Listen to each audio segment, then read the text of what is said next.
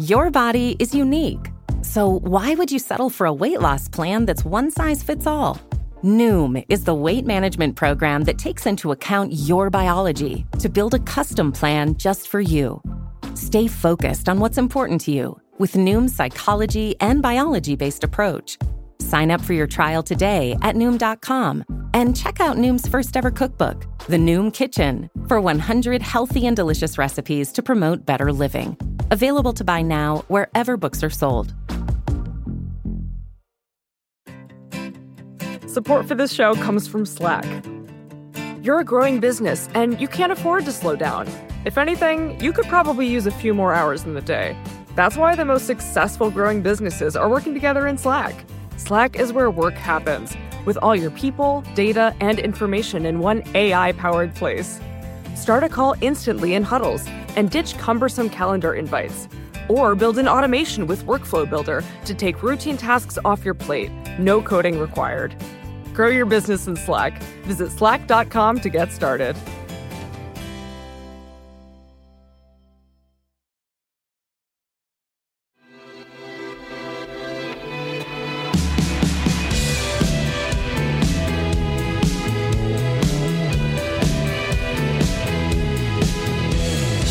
Hello, welcome to the Ezra Klein Show on the Vox Media Podcast Network. You may have heard we had an election yesterday. Uh, we are still sitting in the epistemic fog. What actually happened as uh, I record this intro, it looks like Biden is on track to win the presidency. I'll talk more about some predictions in in the show. Um, during uh, the recording of this, Michigan got called by a bunch of different places, but Pennsylvania is still not called. Arizona is only called by AP and Fox. So we're we're waiting for some things to finish. Um, North Carolina isn't called. Georgia isn't called, but it it's things seem to be trending towards Biden. I've been thinking um, before the election of who I'd want to talk to the day after. We, I knew there was a lot I wasn't going to know that we weren't going to know, and also that I was going to be tired. And um, there are only so many people I want to talk to in, in, those circumstances. But I was thrilled that my longtime friend and one of my favorite people to have on the program, Chris Hayes, was willing to join me um, on a night that he's had a very, very long day and a long night. Um, Chris, of course, is the host of All In with Chris Hayes on MSNBC. He's the host of the podcast Why Is This Happening with Chris Chris Hayes. He is one of, I would say, the most brilliant minds in political punditry and, and anchoring. Um, and uh, a, longtime dear colleague on, on these issues, and somebody I love to work through, particularly things I have not quite processed yet with. Um, Chris is great for doing the doing the thinking aloud part of this job, and you're going to get a lot of that in this show. Um, I'm not going to spend more time on the intro here. My email, Ezra Klein Show at Vox.com. Here's Chris Hayes. Chris Hayes, welcome back to the show. Uh, I want to say it's awesome to be back, but but nothing feels like um unambiguously awesome right now. But it is wonderful to hear your voice. Let's level set. Where where are you? How are you feeling? What are you thinking?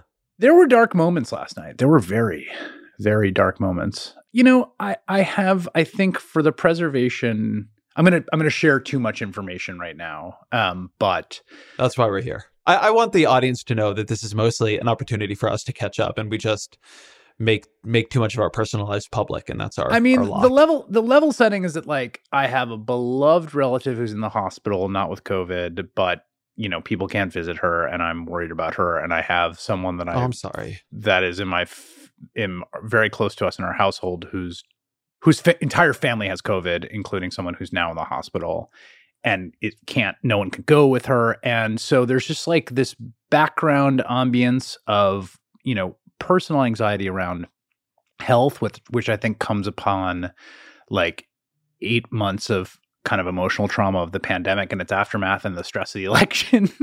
and like my household right now, we have, you know, three children, two of whom are Zoom schooling with friends, and Kate is, you know, teaching a class and doing a podcast and doing ABC commentary. And we both got home at 5 a.m. in the morning. So I'm as pulled bare as a human being as, as I have been in a long time um, on a personal level. And then I guess the way that I'm dealing with that, which I think is sort of good for our purposes, is like really trying to keep perspective and and and take a long view and be philosophical and reflective about what is transpiring before us. So that's where I'm at.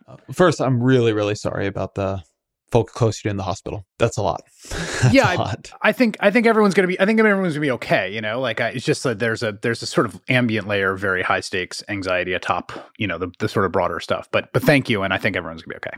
Yeah. Um, I was thinking about the last thing you said about being trying to take the the long view, and I'm I'm sort of phase shifting in and out of that right now. I, I don't know how much you do this, but I find that I become almost robotic on election days. I so disassociate professionally. I so just see like a matrix of stories and Yeah. information we don't have. And it's not that I don't have anxiety on them, I do, but it is so wiped out by a like a public version of me coming into play.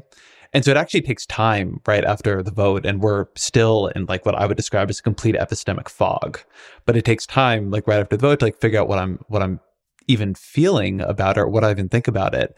And I just keep going back and forth between I objectively think the situation looks grim from the perspective of the things I care really deeply about.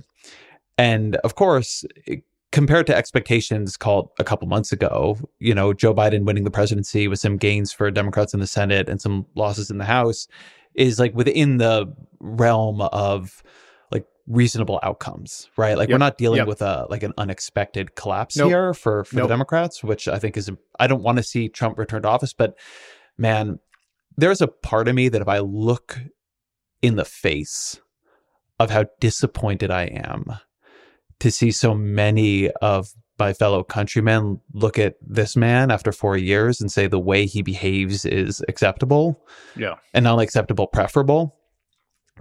I can't stare at it too directly. it's it, I I'm feeling similarly. Um, for me, the thing that makes that harder is is the pandemic. The version of everything in say January or just you know, it would be more legible to me. I mean, you know, he you know, oh, we don't like the tweets, and he's kind of a maniac, but you know, unemployment is quite low and there's like genuine wage gains at the bottom of the labor market and there's there's a there's a tight labor market that is producing really positive tangible material gains in people's lives.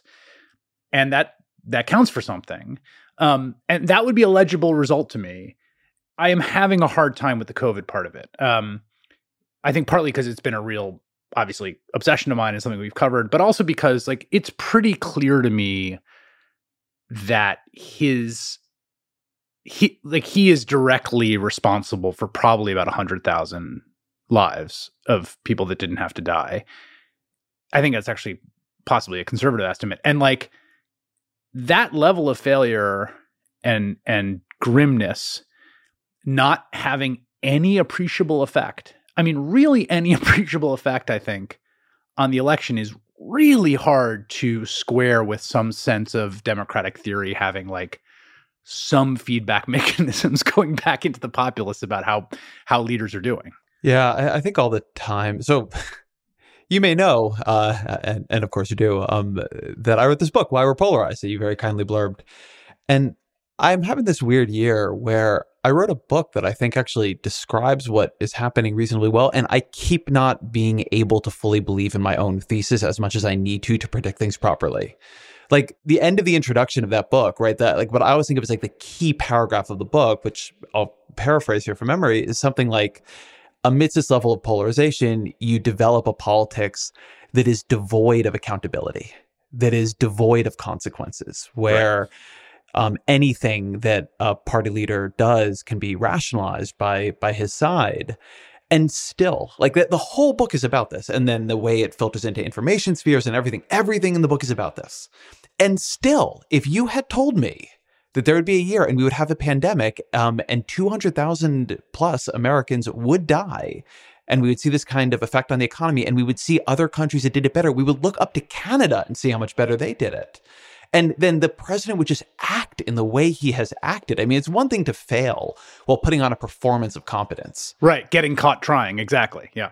Yeah, it's Yeah. another thing to put on a performance of incompetence, like joking about, um, not even really joking. I mean, we all saw that, you know, injecting bleach, but not even that. Talking about firing Fauci, you know, just uh, totally erratic, ridiculous, you know, up and down, no mask, creating your own super spreading. But I would have told you it would matter more. Yeah. And like, my book would have said no and I would have said yes and I was the wrong one. So this is something that I think I was thinking about your book today because I do think I do think there's a little bit so the, the ways that I'm trying to be philosophical is a the hottest take I have is that there are many conservatives in America.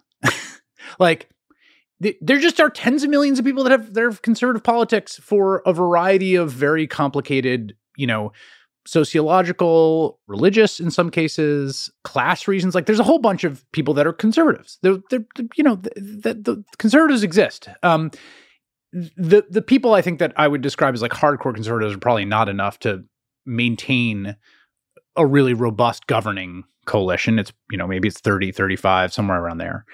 And then there's a bunch of people that are attracted to the Republican Party through other means, but there's no waving them away. And there is no, I, the Twitter thread I had today is that it is amazing to me how ubiquitous across the intersecting lines of conflict within the broad center left, from centrist all the way to socialist, how much there is this ubiquitous expectation that like Democrats should be winning by eight and 10 points. They should have these durable governing majorities. They should be kicking the Republicans' butts.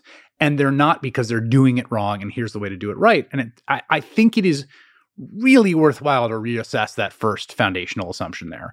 Because, yes, at one level, in terms of governance, I agree. The last two Republican presidents have been unbelievably abject failures in world historical terms, George W. Bush and Donald Trump, I think there's a lot of continuity between them. And the continuity is horrifying in its failures. So, yes, at some level, it's like there should be, but also it's like, where is that should coming from? The should is that there should be fewer people who are attracted to the conservatism.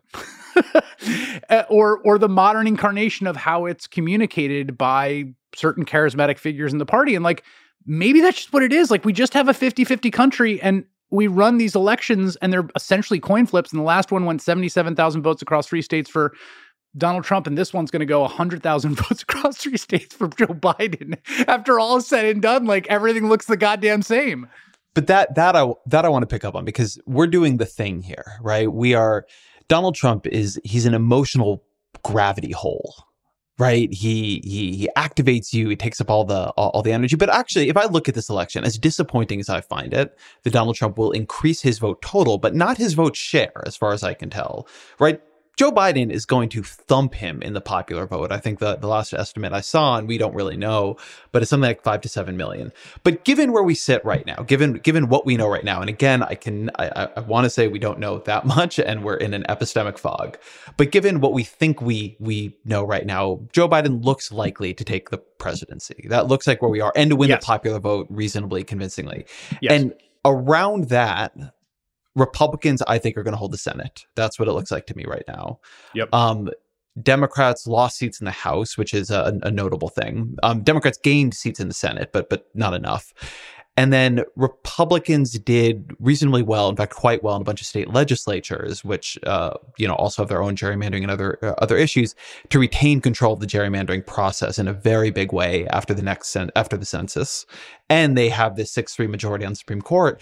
And so the thing, uh, like my big obsession over the past couple years, and where my book on polarization ends, and where this podcast has been a lot, is around democracy itself. What kind of system do we have? Like, what are the rules uh, uh, of the game? Like, we're not a coin flip nation. We're not. We're not. Like, not given the way these these votes have gone down. And I keep thinking that like the the summation of this election is going to be that Democrats win if if things go the way I think they're going. Democrats won the presidency and lost democracy because like on every arm where you need where the republicans needed control to keep building out this minoritarian pathway to, to power they're going to keep that control and be able to keep building it even as democrats have gotten trump out even if democrats get trump out of office. Right so there's two there's two things here right? There's the like the nature of the two, two coalitions and their relative popularity and then there's the gravity of the of the us constitutional republic and the way that everything sort of is pulled on by that towards these sort of institutions, often very anti democratic. I mean, it is worth taking a second, again, to like put the shoe on the other foot, right? Here are some things to consider. Joe Biden, when all is said and done, will have won a larger vote share than any challenger of an incumbent since Franklin Delano Roosevelt, since 1932. He is going to probably win a larger vote share than Ronald Reagan did in 1980, of course, seen as a like iconic example of a you know failed presidency in crisis being swept out by the you know by this by this uh you know new ascendant conservatism? Will he have a larger vote margin over the, over the or, or is that because there was what was it Anderson that year right? Exactly. So what's really interesting is that his share. W- there's a lot of things that are fascinating with it. His share will be higher because it's essentially a two party vote with a s- very little third third party vote in this election. Um, you had big third party players, Anderson and. Ross Perot, in the last two times that you had first one term presidents who were kicked out by a challenger, and so you have these. You know, weird results, right? Where there's like a big gap, but the vote share, you know, Joe Biden's going to win probably 51% of the vote. Now, I've covered politics a lot in my life, and, and this and will never stop being crazy, and we should keep mentioning it.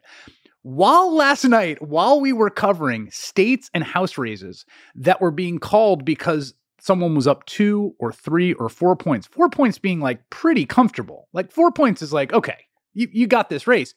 That's what the final margin for the popular vote's going to be for Joe Biden. It's probably going to be around maybe two, three, four points somewhere in there. And we're all stressing it because of the electoral college. Like, not only that, when you get 50% plus one in a race, the first thing you learn on campaign sc- school day one is 50% plus one is a victory.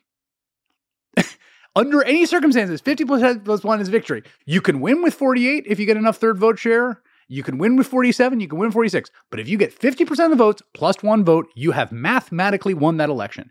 And so Joe Biden is, it's not just like Hillary Clinton beating Donald Trump by 3 million votes. He is the majority choice, a majority of voters.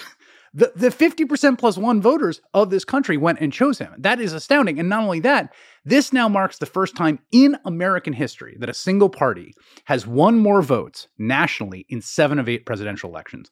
It has not happened before. That is so wild to contemplate. Yeah, so we exist in this era, which is more competitive in terms of party power than any era in American politics ever. I've had Frances Lee on the show talking about this. Like, if you look, if you you you, pull together presidential results and congressional results, then in terms of how closely divided the parties are in power they hold and how often they trade it back and forth, we have never seen an era in American politics as competitive as the one we're living in. And and yet, if you look at American political preferences, that's not true, right?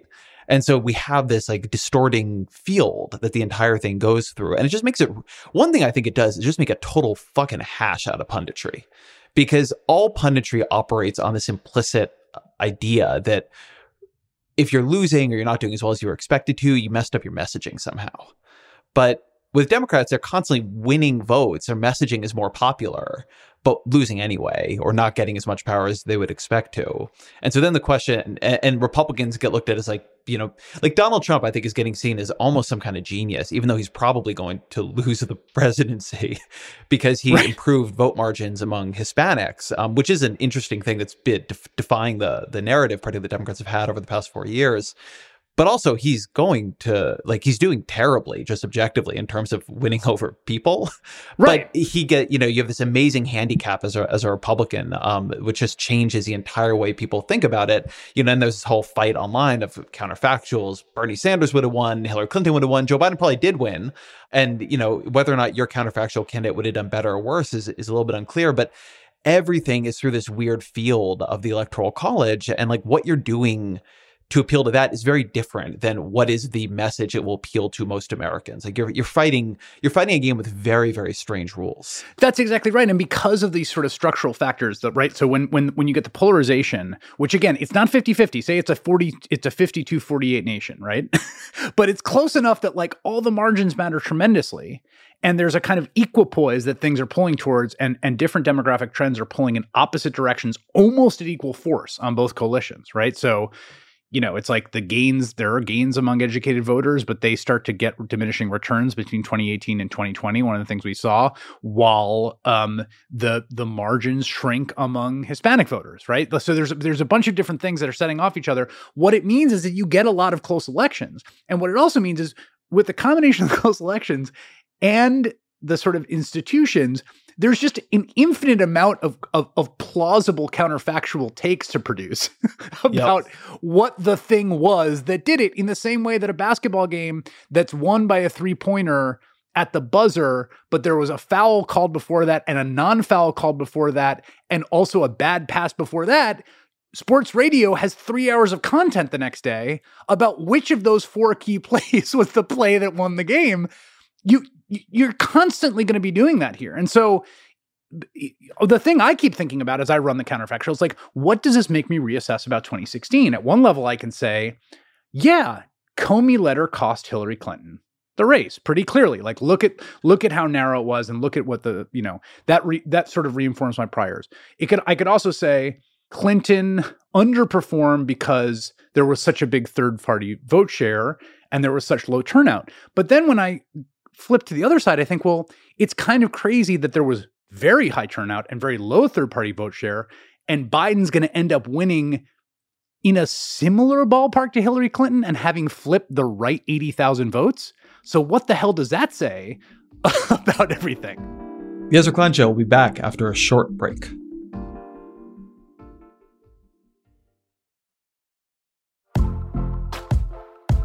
Most weight loss programs focus on restriction and inflexible routine, which is why most diets fail. But Noom isn't a diet. It's a weight management program that uses psychology and biology to help you develop healthy, sustainable habits. Noom believes that weight loss starts with the brain, and their daily lessons are tailored to help users understand the science behind food cravings and eating choices. Whether you want to lose weight, increase physical activity, meet a health goal, or simply change the way you think about food, Noom can help you build healthy habits while still enjoying your favorite foods. Stay focused on what's important to you with Noom's psychology and biology based approach. Sign up for your trial today at Noom.com and check out Noom's first ever cookbook, The Noom Kitchen, for 100 healthy and delicious recipes to promote better living. Available to buy now wherever books are sold. Support for the gray area comes from Burrow. Getting the right furniture for your place can be really annoying. At this point in my life, I've probably gone through maybe three sets of outdoor deck furniture, and it's a pain in the ass for a different reason every single time. It doesn't look like it did in the pictures, the assembly isn't what they said it was, or it's just not as advertised for whatever reason. Thankfully, Burrow is the furniture company that wants to make it all a little easier. Last year, Burrow introduced their outdoor line, and this spring they're adding to it with their Dunes line, offering new seating, dining, and lounger options designed for luxury, comfort, and durability. Burrow furniture is easy to put together and take apart, so you can move or store it as needed. And it ships straight to your door for free. Gray Area listeners can get 15% off their first order at burrow.com slash vox. That's burrow, B-U-R-R-O-W dot com slash vox for 15% off burrow.com slash vox.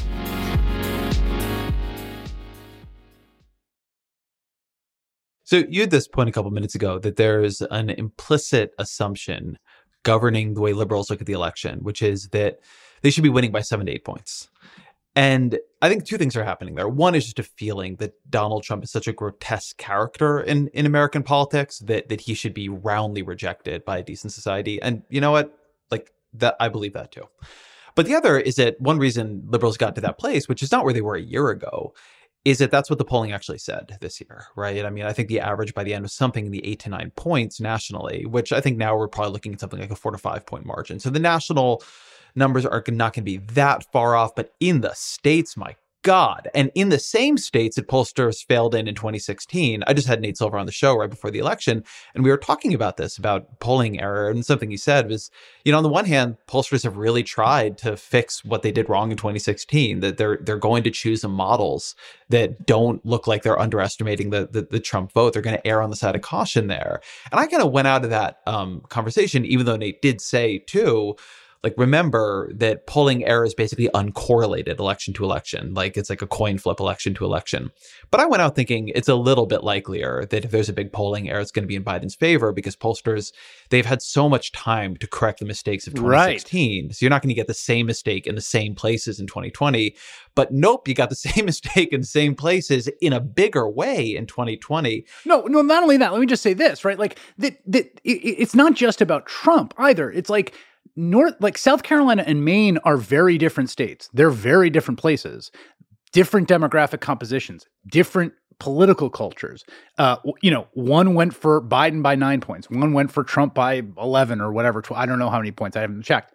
And yet, the same polling error of about the same size in both races in the same direction, not about Donald Trump, about two very different Senate uh, Republican senators who are different stripes of kind of normie Republican. Like something is systematically wrong here when the misses are right. happening. Is, is there a shy Susan Collins vote? Right, exactly. That's my point, right? Like, okay, you want to do that. You you want to run your analysis about Trump. Forget Trump. Like, why did Max Rose underperform his polls in New York's 12th district in Staten Island? Why did Xochitl Torres Small like underperform in you know New Mexico. Like there's a bunch of misses that happen systematically in one direction at the state and district level that essentially to me render state and district level polling worthless.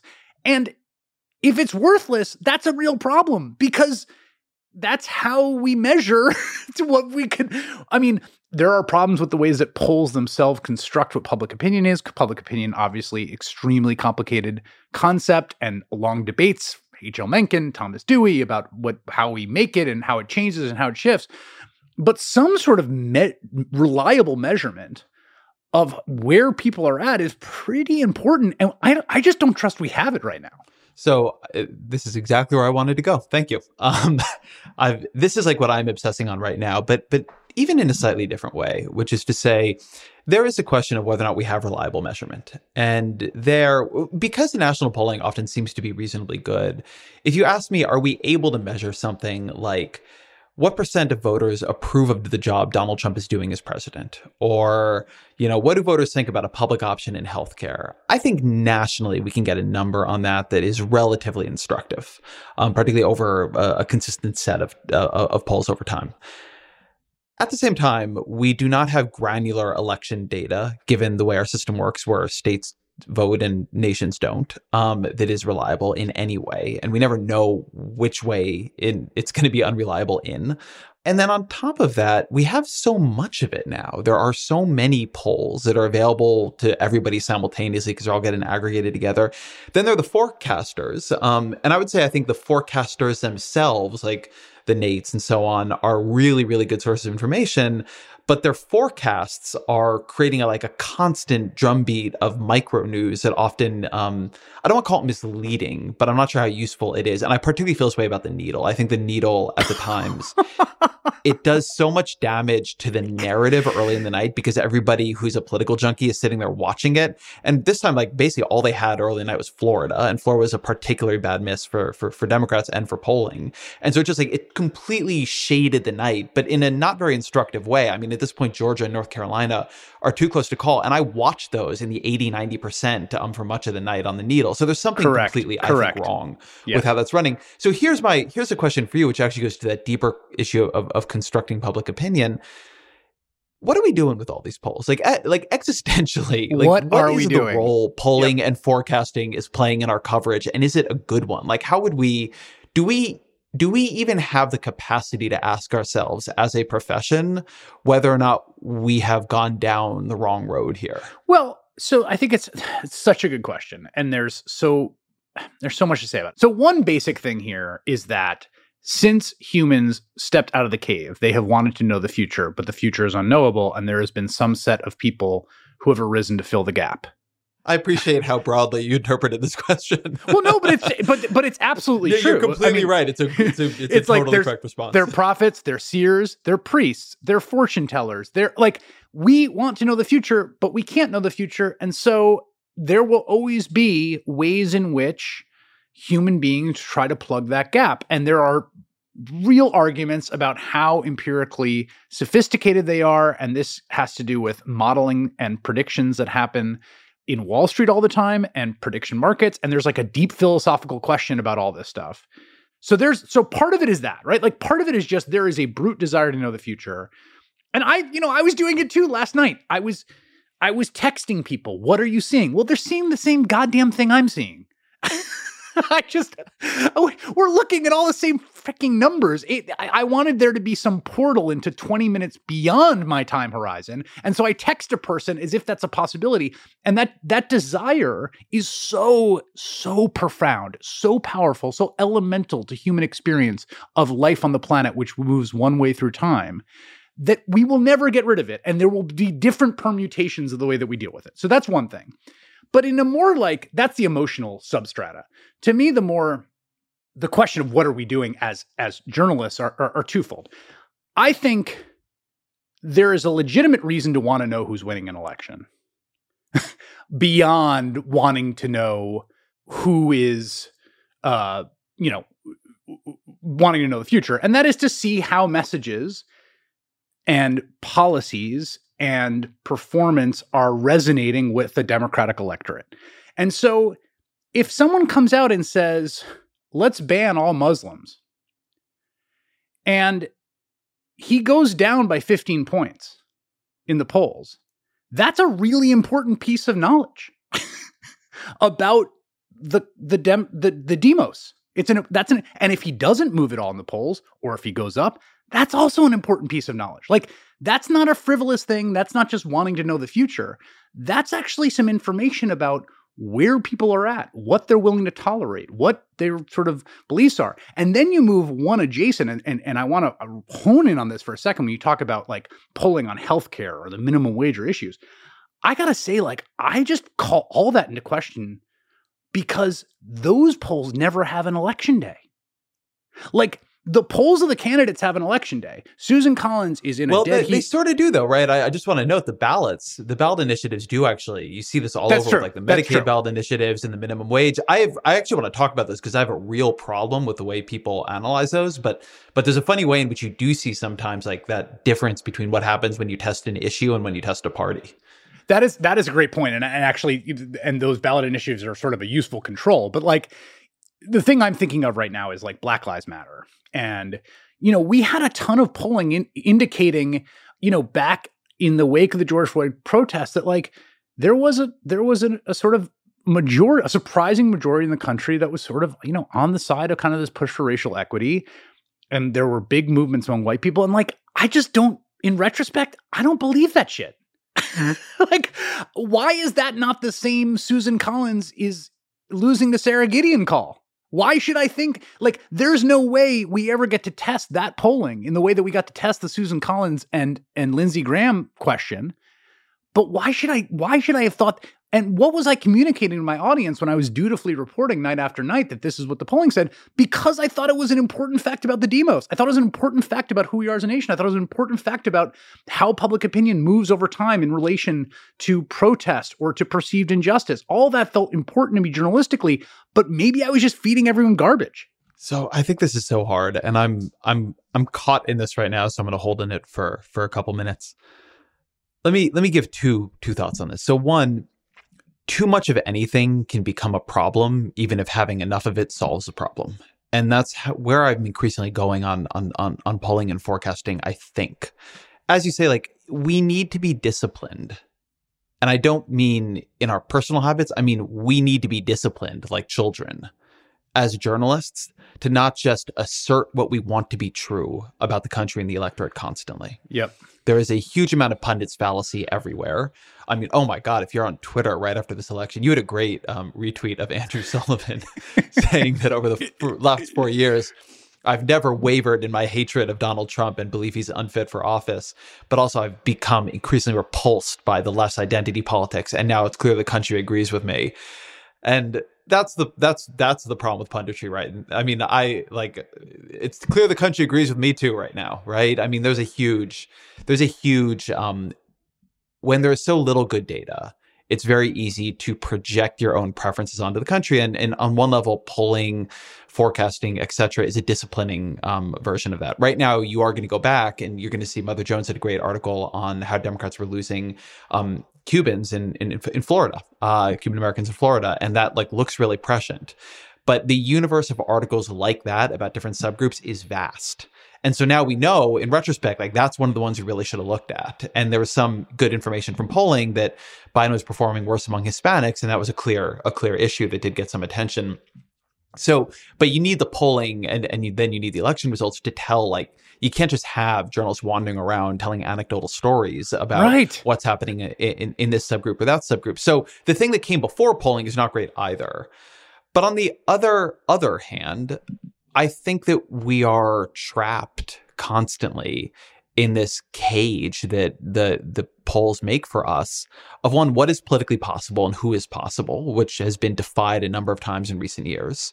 Um, what whether or not public opinion even matters by the way. So there's a lot of talk of national polling which is meaningless given everything we talked about about the structure of american politics. Then there's all this talk about issue polling right? I mean take something like gun control but you can't pass anything through the senate. So it doesn't matter that it polls at 85% at 90% um, you still can't get over a filibuster. And so on the one hand we are like trying to pull forward public opinion as if public opinion is powerful when in america it's neutered oftentimes.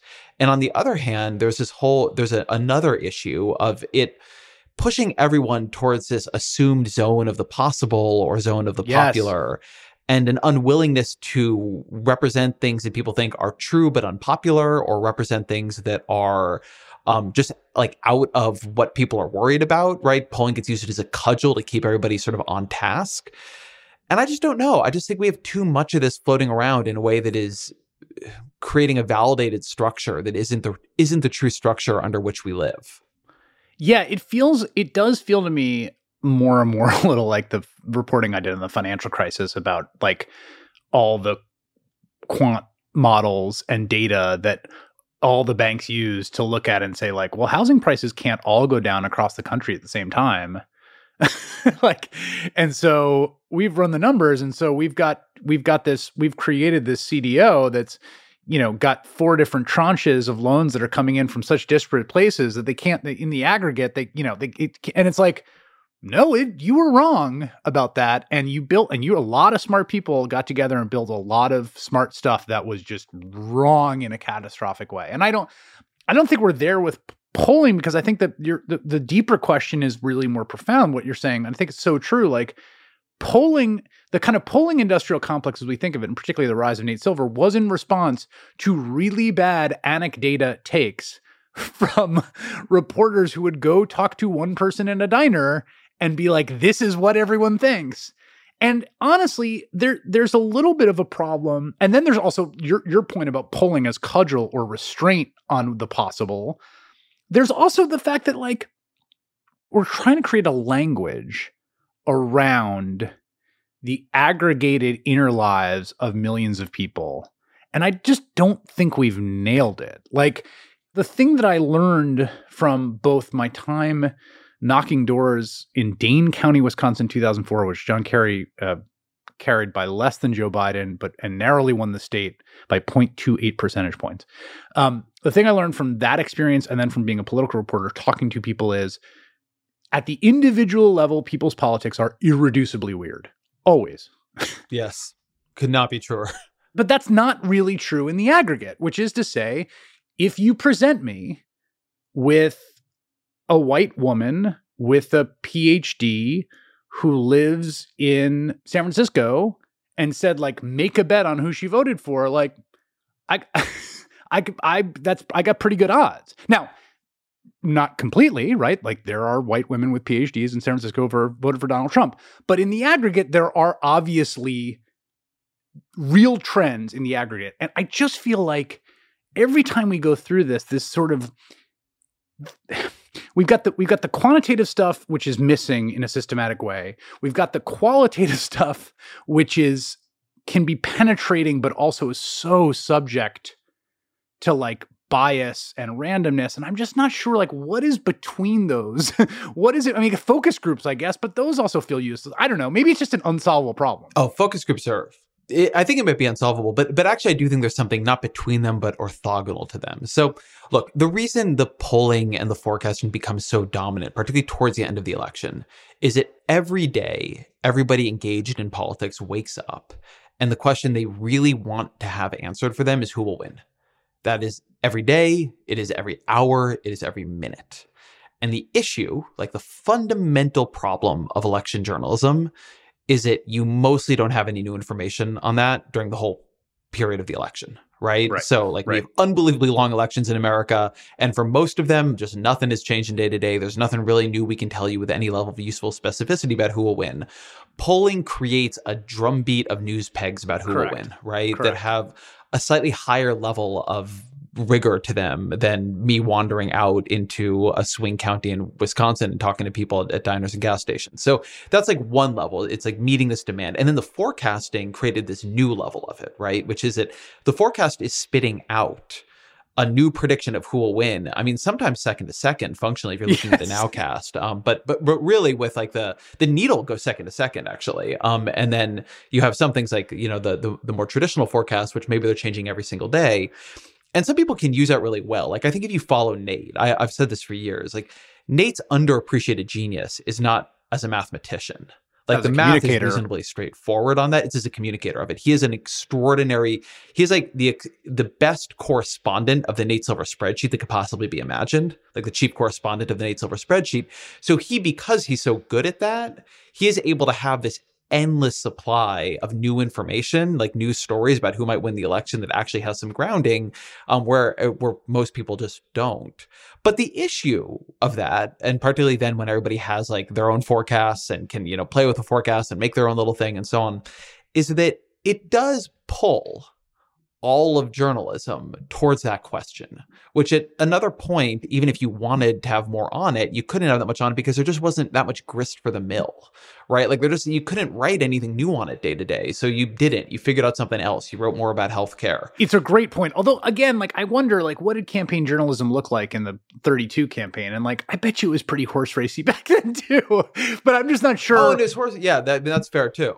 You know what I mean? Like just how much continuity. But that point about the way that it creates, it creates basically more news about this topic and more inputs for all the other parts of the ecosystem that need that are seeking nutrients.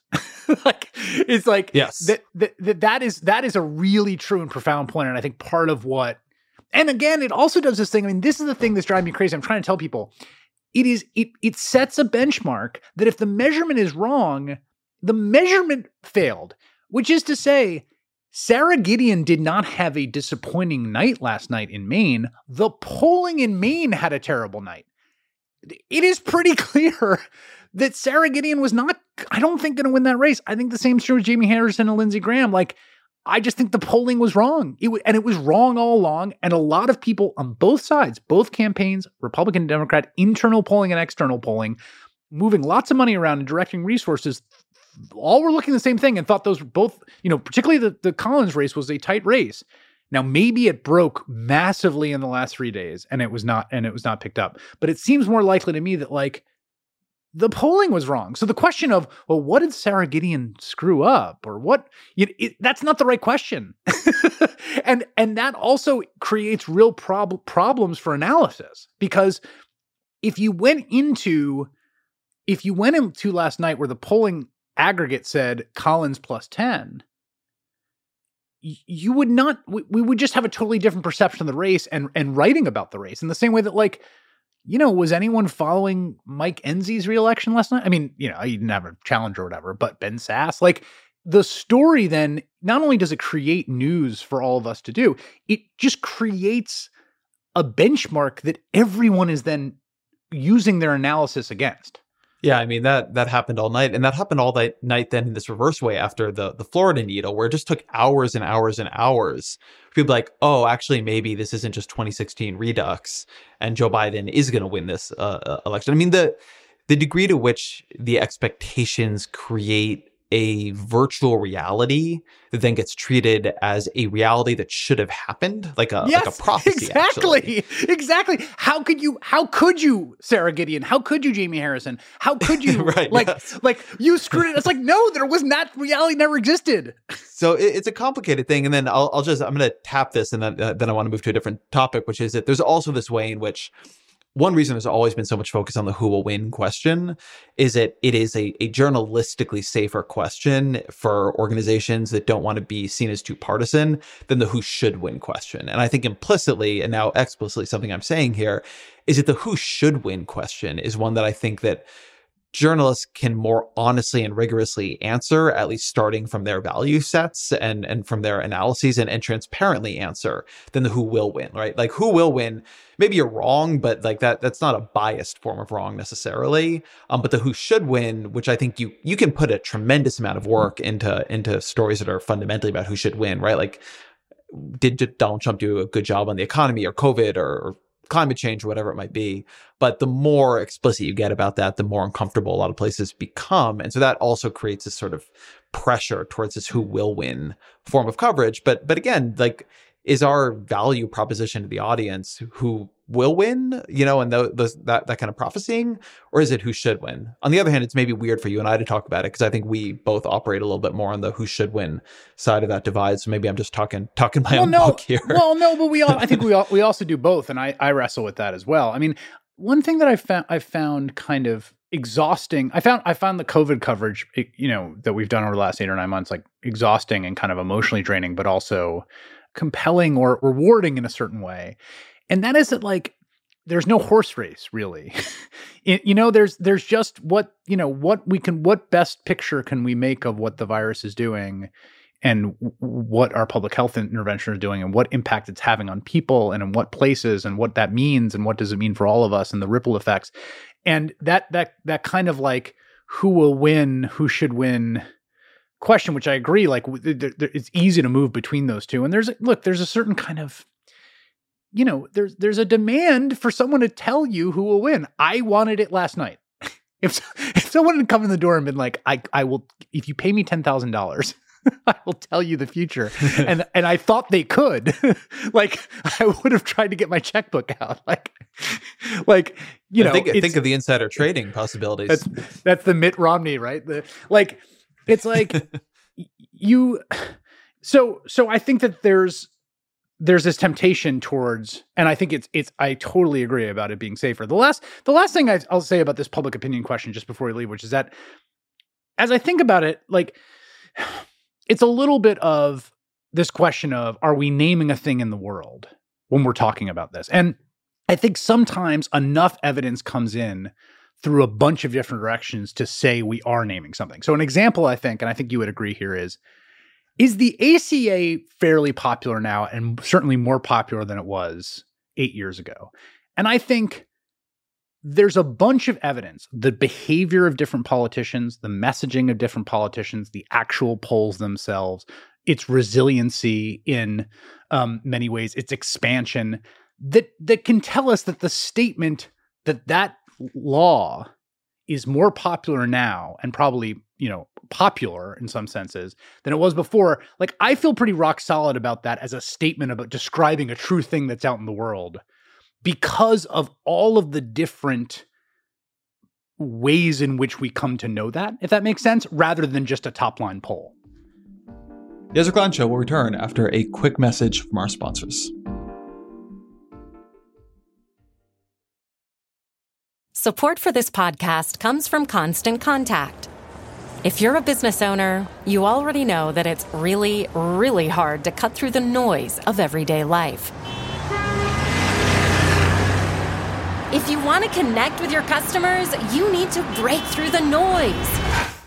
You need Constant Contact. Constant Contact is a marketing platform that makes it easy to reach new audiences, grow your customer list, and connect over email, text, social media, and more.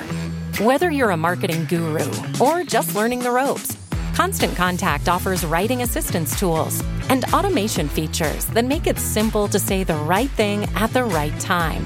So get going and start growing your business today with a free trial at constantcontact.com. Just go to constantcontact.com right now. Constant Contact, helping the small stand tall. ConstantContact.com. Support for this show comes from Sylvan Learning. As a parent, you want your child to have every opportunity, but giving them the tools they need to tackle every challenge, that takes a team. Now more than ever, educational support tailored exactly to what your child needs can make all the difference. That's why parents have trusted Sylvan Learning for 45 years as the ultimate teammate in their child's educational journey, instilling in them a love for learning and a passion for reaching the next level. And Sylvan's Insight Assessment can identify gaps in learning and areas that could be of concern for your child. It's a 360 degree view into your child's learning that you can't find anywhere else and helps ensure that your child didn't miss something in school that might put them at a disadvantage in the future. And right now, it's the best price of the year at $29. Go to sylvan29.com to learn more and get your child's assessment for only $29. That's S Y L V A N 29.com.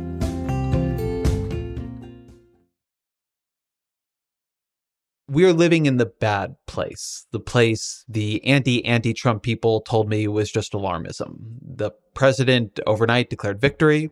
He is currently in court trying to get ballot counting stopped in Pennsylvania and Michigan, but he also wants a recount so he can maybe win Wisconsin, which seems unlikely. And um, he needs votes to continue being counted in Arizona and Nevada if he's to have a chance in either of them. So, I mean, you really do have a, a situation where the president is saying he won. He is trying to stop votes from getting counted in places where he thinks the voting is going to turn on him. His own supporters have uh, like uh, surrounded an absentee ballot counting place in Detroit and demanded they stop the count, which is not a good idea because um, Biden's up in Michigan. So if they stop the count, he just wins. But nevertheless, like they are doing, it's becoming an identity marker of Trump's support to be against counting the votes. He is saying that the election is going to be stolen from him, that he's won it on election night. Giuliani's going to Pennsylvania to stop the election from being stolen. We are living in the thing people feared. Um, and I think in a useful way, neither the Republican Party or the media is taking like Trumpist rhetoric on this all that seriously, which I think helps defang it of some of its power. But it is still a level of like danger and autocratic attempt that I this is one of those ones where I almost don't feel like I know how to treat it. I think being too alarmed about it in some ways feeds its power. But on the other hand, not being alarmed about it is to um, accept a truly, truly terrifying state of affairs that in other countries leads to crises, coups, and violence. Yeah, I, I feel exactly that same cross pressure, which is you don't want to give his statements presumptive validity in any way. He is he is he is a ranting man who is losing an election right now. And and and even as you were speaking and Mich- you and I are speaking right now, Michigan is called like it, it, it just becomes clearer and clearer. Oh, Michigan um, got called. Michigan got called by several outlets. Um, I think uh, the most important reason that this does not look to me like it's going to spiral to total crisis is Fox News is not indulging the president so far. it, it's so far it's fascinating. I think there's so I at the same time I've been watching people Jane McAlevey who's a great union organizer, maybe who's have, who you've had on your show, I can't remember, but yeah, she's just, she's been on the show. She's fantastic. Yeah, she's just sort of talking about like four alarm fire like we need street mobilization. We need bodies. We need people in the streets. Like we no it is folly and crazy to think that well you know but that's against the rules. Just trust the institutions. And and i'm i'm torn between those two. I really am. I don't know the right answer here. Um i think he's coming at it at a state of weakness. And i think that what here's what's interesting to me. The people i most associate with the modern republican party much more than donald trump are mitch mcconnell and john roberts and in fact, those three men, I think, sort of form a kind of triad of what the modern Republican Party is Mitch McConnell, Donald Trump, and John Roberts. Like, that's the triangle of the modern Republican Party. And to be totally honest, I think Mitch McConnell will take his Senate majority and his durable supermajority on the Supreme Court, along with John Roberts, and toss Trump off the bus if they have to. and I, I, think there's some signs of that. Um, you could also say they have they have a principled, you know, belief in actually counting votes. I mean, the, part of what is making it hard about what the how to react to the president is that what he's doing is so facially ridiculous. Like a lawsuit to the Supreme Court to stop valid votes being counted in Pennsylvania. Like it was one thing to talk about that batch, batch of votes that arrive after election day, which they had already kind of created a little bit of like litigation shadow over that they could then come back to. But there, you can't just. I mean, I guess you can try, but they, they, don't they don't have no case to stop the voting in Pennsylvania but keep the voting in Arizona. Like it's so manifestly weak, it's so manifestly fraudulent and incompetently executed at this point that I think I'm disposed to point to it as the desperate actions of a loser, and that Joe Biden is going to be the next president of the United States. But again, I've had this feeling about the peaceful transition of power question where I've I've gone back and forth of, you know, people ask me like, well, what's what happens if he he won't go? I'm like, then the Secret Service will literally show him out of the White House at 12 o'clock on January 20th, as prescribed in the U.S. Constitution. Like, what do you mean he won't go? Like that that not to indulge the weird quasi Jedi mind trick hypnotic effect he tries to create with kind of an anchoring of expectations around craziness. At the same time, it also feels like maybe stupidly naive and institutionalist to be like, well, the Secret Service will walk them out because the Constitution's like.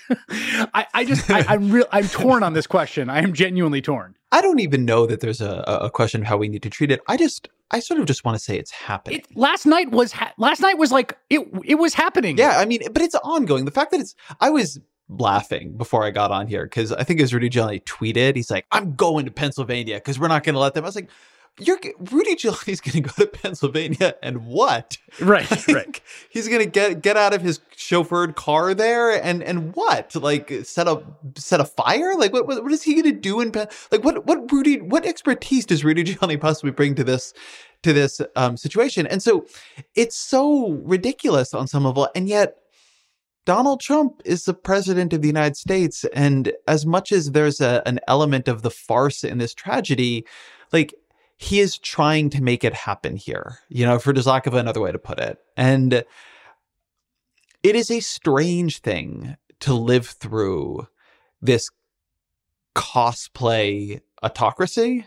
Yes. Right? This like this like the this aesthetic of somebody who wants to make an autocratic attempt and probably does want to make an autocratic attempt, but it's just like way too much of a fool to pull it off. And but at the same time, it is made worse in my gut to go back to what we were talking about earlier. That this would be autocrat who would absolutely burn this country's political institutions to the ground to hold on to power and media attention for another day, who would do it without thinking and who does it in this unbelievably ridiculous, buffoonish way, is going to get 40 some percent of the vote, right? And very easily could have been the winner and still yep. to some degree could be could be the winner depending on how things play out.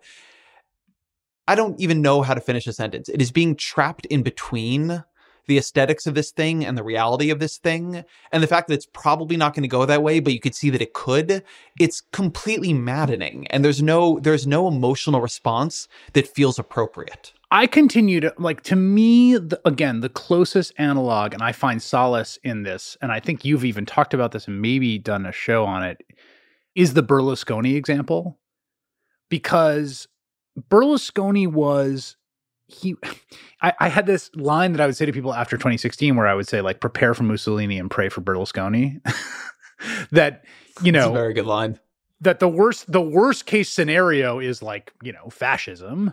Um and the and sort of the best case scenario, which is still really bad, is this kind of you know, buffoonish, destructive, anti-democratic, demagogic, but also kind of ridiculous character, like a little like Buddy Cianci, the mayor of of Providence. When I like this this kind of like corrupt and buffoonish demagogue, but who also just doesn't have either the the vision or the ability or the right circumstances to pull off actual fascism, even as he destroys and degrades democratic institutions. And that's the weird liminal nature of this, right? Like we keep reaching for these examples that don't quite seem right. You know, Weimar or you know, Italy in, in Mussolini, or even our own country's long legacy of Jim Crow authoritarian one party rule for, you know, seven decades in the United States South. That that's probably closer. It, it's similar to me in a lot of ways, like really corrupt machine politics. Um, w- w- what he has attempted to do, and in some ways partly pulled off but none of it qu- it just doesn't quite land in the right spot like the neat mental category to say oh this is it. And then and then i you know you feel this the people that are convinced that it is the case that it is fascism or that it is you know more like what we saw from mussolini or whatever like I I don't think they're crazy or hysterical. I, I I I, battle with this myself, but I I agree with you in struggling to name what it is. What was the display that we saw at five in the morning? It was disgusting. It was authoritarian. It was anti-democratic. It was bad for the American democracy. It was also kind of weak and floundering in its own way. So what does that add up to? Before I lose you here, one of the things that does seem to be true last night is that there was a shift of Hispanic voters towards Trump and a shift of white voters to Biden. And that turns out to be an, an electorally useful shift because there are more white voters, but but it's a it's also a narratively um, defiant shift, right? Like very central to the understanding of Donald Trump and particularly the liberal understanding of Donald Trump over the past couple of years is that he is a bigot and a racist who is a particularly anim- a particular animus towards Hispanic immigrants, and that to the extent he has any potency at all, it is because he is getting white people to act more like a embattled identity group in a period of demographic change. And part of that last part is something that that I have written about and thought and, and, and pushed. And I don't think it's entirely wrong. No, but it's not. Certainly, it, it, did not continue that trend into this election. So I'm I'm curious what you make of that as sort of one of the one big pieces of change in this. I think we can say happened with some rigor and and really undermines some narratives that, that were coming into this election. So we, I did a podcast with Chuck Rocha, who is the sort of uh, very high up in the Bernie Sanders campaign and and sort of Latino uh, coordinator came up through the Steelworkers Union from the Rio Grande Valley, uh, a, a, redneck from from East Texas as he calls himself, and um, we had a really fascinating conversation on this actually a few weeks before the election. If people want to take a listen to that, I think one of the things Chuck said and it stuck with me is that they actually they did make a pivot in their messaging. He did stop talking about Mexicans as rapists. they didn't like they did not foreground immigration. It was, in fact, one of the craziest things about the 2020 election was the utter and complete absence of immigration as an issue. It was probably the number one issue in 2016, thanks largely to Donald Trump. And it was nowhere. And partly it was nowhere because Democrats are like the, you know, had already touched the hot stove and they thought that the party's commitments on immigration were in tension with the immigration views of the kind of white voter they try to win back. And Donald Trump didn't want to talk about it because I think what happened, I, I really think there was a shift around Kenosha where someone realized there was just no juice left to squeeze out of white nationalist white identity politics. That they had they had juiced it and there was a very hard pivot to find votes elsewhere.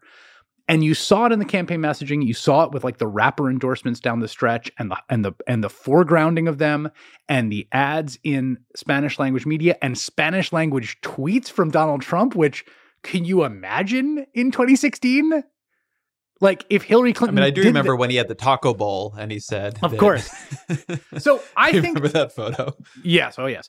I so basically what I think is that a there was a strategic shift in the campaign messaging that was effective, B, I think gender has a lot to do with it. There's a great Jenny Medina piece in the New York Times about sort of Hispanic men.